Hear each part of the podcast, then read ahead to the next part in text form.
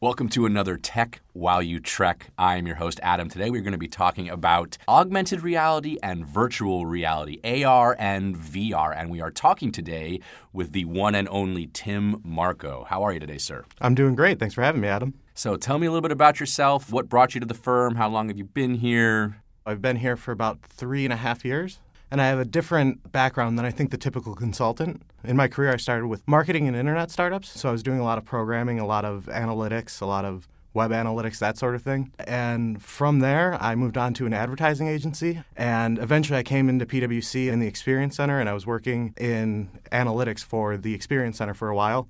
And then after about a year, I transferred over to the Emerging Technology Lab, which is part of new services in emerging tech.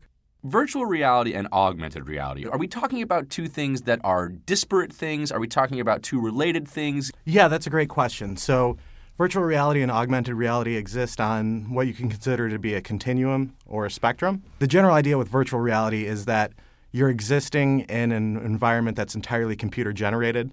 Typically, you'll have a head mounted device, which is essentially a visor with screens in it.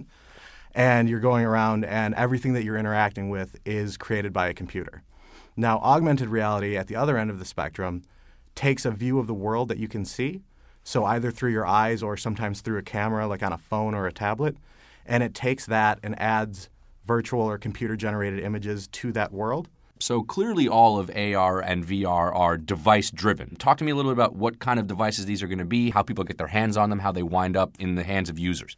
Today, I think the most common place that people are going to interact with these are through their phones or mobile devices. There are a lot of applications and frameworks and libraries that exist for creating augmented reality that you can see through your phone's camera. And moving forward into the future, I think that eventually we'll get to a point where there will be smart goggles, there will be lightweight sort of projection systems that you can just see these things through your own eyes. We're not really there yet. Some of those devices exist today, but they have limitations around they're too heavy or they're tethered to a computer or the field of view that's very small today. When those challenges really get addressed, we'll be able to have devices that you'll wear them on your head, they'll be essentially glasses, and eventually they can fulfill both AR and VR requirements. What's the coolest thing you've done with the firm working with AR and VR? Right now, we're focusing on phone devices for augmented reality. And so, what a lot of those do are you're looking through your device, holding it up as if you were taking a photo. And so, you're looking around at the world and you can pick up information from things in the world. And so, if you have something like smart lights for home automation, we have a prototype now where you can take those lights and just by looking at them, you can turn them on and off. And so you don't have switches, you don't have menus, you don't have an interface. The really exciting thing is that with augmented reality, the world becomes its own interface. And so that's a lot of the areas that we're looking into in the prototypes that we have. So I'm going to ask you now to help me separate the hype versus the reality of AR and VR. So that is I think the number one question that we deal with day to day because with all emerging technologies really there's an excitement that comes about just by the existence of those technologies. And we get interested in the technology itself sometimes to the detriment of the use cases. And I think it's really fundamentally the same process of designing any solution, designing any technology, or just design generally, which is to separate the hype from the real value, you have to focus on the actual application, on the users, the clients, the companies that are really going to benefit from this new paradigm of interacting with the world. Well, you have helped me segue beautifully into my next question. So, talk to me a little bit about how AR and VR are relevant to the lines of service, tax, audit, advisory. I think the first wave of this is really going to affect a lot of the work that's happening in advisory, a lot of technology consulting. There's going to be a tremendous amount of interest in the coming years from clients, from the most basic, what is this technology, to much more advanced, how do we implement this for our customers today? So that'll be the first wave. And then I think that the follow on effects will start to affect tax and audit perhaps a little bit more. Anytime that there's something in the real world that our clients are trying to help their users or their employees interact with, there's huge, huge benefits for this AR technology. Can you give me a for instance? So, for our clients who are working in aerospace industries, those are very complicated machines, and it's very difficult to train employees on all of the procedures that they need to do to repair that plane and all the parts that need to be checked. So, what you can do with augmented reality is you can have devices that those employees would wear on the ground, typically head mounted devices like smart glasses. And as they're going through the plane, every part that needs to be checked, they can go through and check it and make sure that it's been checked. They can have a record and an audit trail that all of the maintenance has been performed. And when a new or novel challenge comes up, there's a part that employees not familiar with that they have to repair. They can see in their field of view in three dimensions exactly what they need to do and exactly what the procedure is to solve that problem. Do you have, uh, for instance, of a way the firm is using VR technology? A company out of the UK focuses on what they call multi user virtual reality experiences. And essentially, what that means is you can have multiple people in different locations across the globe connected through the internet working together in a virtual environment. Now, this is really valuable for training applications and training in scenarios that would either be expensive or dangerous or just otherwise not practical to walk people through a scenario.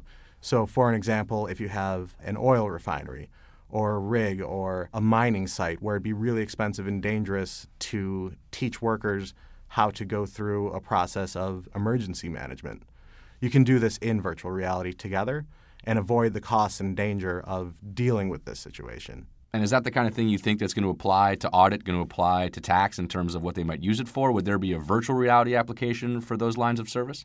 The more interesting concept is the extent to which this will replace desktop computers and the way that this will replace their day to day interaction with information. If they're at the office, if they're at home, wherever they are in the world, they'll just be able to pull that information up without needing a laptop, without needing a tablet. So, right now, as a firm, would you say PwC is implementing more AR kind of applications or more VR kind of applications? Both of these technologies and this entire continuum, I think, is very, very new. And so we're exploring them all, I think, evenly. There are perhaps more real world applications for augmented reality. And so I think we're really pushing a lot in that direction. But again, it's such a fresh technology that we're focusing on both, and it's not entirely clear exactly what the future will hold. I know you said this is a new technology, emerging technology. Obviously, in the fledgling stage, people are going to make lots of mistakes. I want to know when is the time that you fell flattest on your face when trying to implement I think that a lot of the work that I do and the work that we do in the Emerging Technology Lab could be characterized as constantly failing. What we're doing is we're failing until we're not. I've heard a lot of quotes about art and writing that they're very frustrating because everything is a terrible mess until the moment that it's not. And so a lot of what we're doing is just this process of, oh, we want to place this virtual object relative to this real world object. Let's try it. And it doesn't work. And so you try it again and it doesn't work. And you try it again and it doesn't work. And then eventually you tweak things and then it does work. So I would just say that every step of the process is failure until it's not. That is a fantastic answer. All right, so then tell me one thing you think the listeners ought to know about AR VR moving forward. Both AR and VR are going to change the world. And if you think that they're going to change the world soon, you're wrong. And if you think that it's very far away, you're also wrong. There's so much potential with this technology but there's also a lot of things that need to improve. There's display technology needs to improve, computing power, batteries need to improve before we see the full impact of this. So I would really argue pay attention to these things. These are very important, but also be patient that it will take a little bit of time before our world is totally fundamentally changed.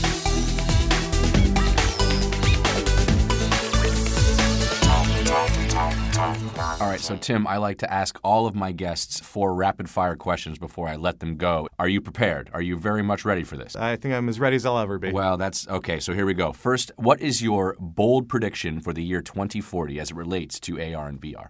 It will disappear. You won't even be aware that it's a technology. It'll fade entirely into the background and just be part of your day to day life. Do you think that's a bold prediction? That sounds like a well considered and educated prediction. Give me a bold prediction for 2040. Astronauts on Mars will use augmented and virtual reality to communicate with home so much that they'll forget that they're on Mars. Now we're talking. All, All right, right, the second question. What is your favorite source for new technology information?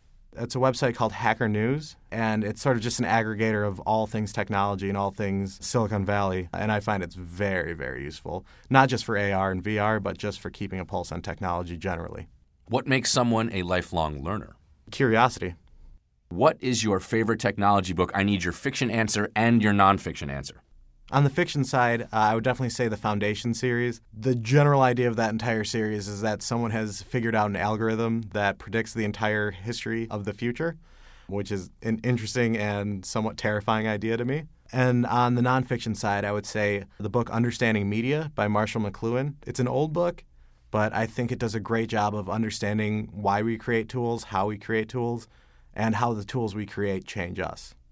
So, Tim, this is really fascinating stuff. If people want to find out more, how can they get at you or folks who can talk to them about what's going on at the firm with AR and VR? Our primary hub for all of that information is on Spark. Just look up new services and emerging technology. We have a lot of updated information. We have decks. We'll have videos that sort of demo what we're doing and explain more about augmented reality and virtual reality.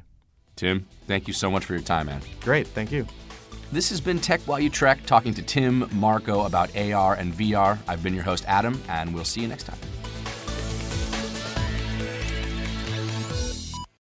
This podcast is brought to you by PwC, all rights reserved. PwC refers to the U.S. member firm or one of its subsidiaries or affiliates, and may sometimes refer to the PwC network.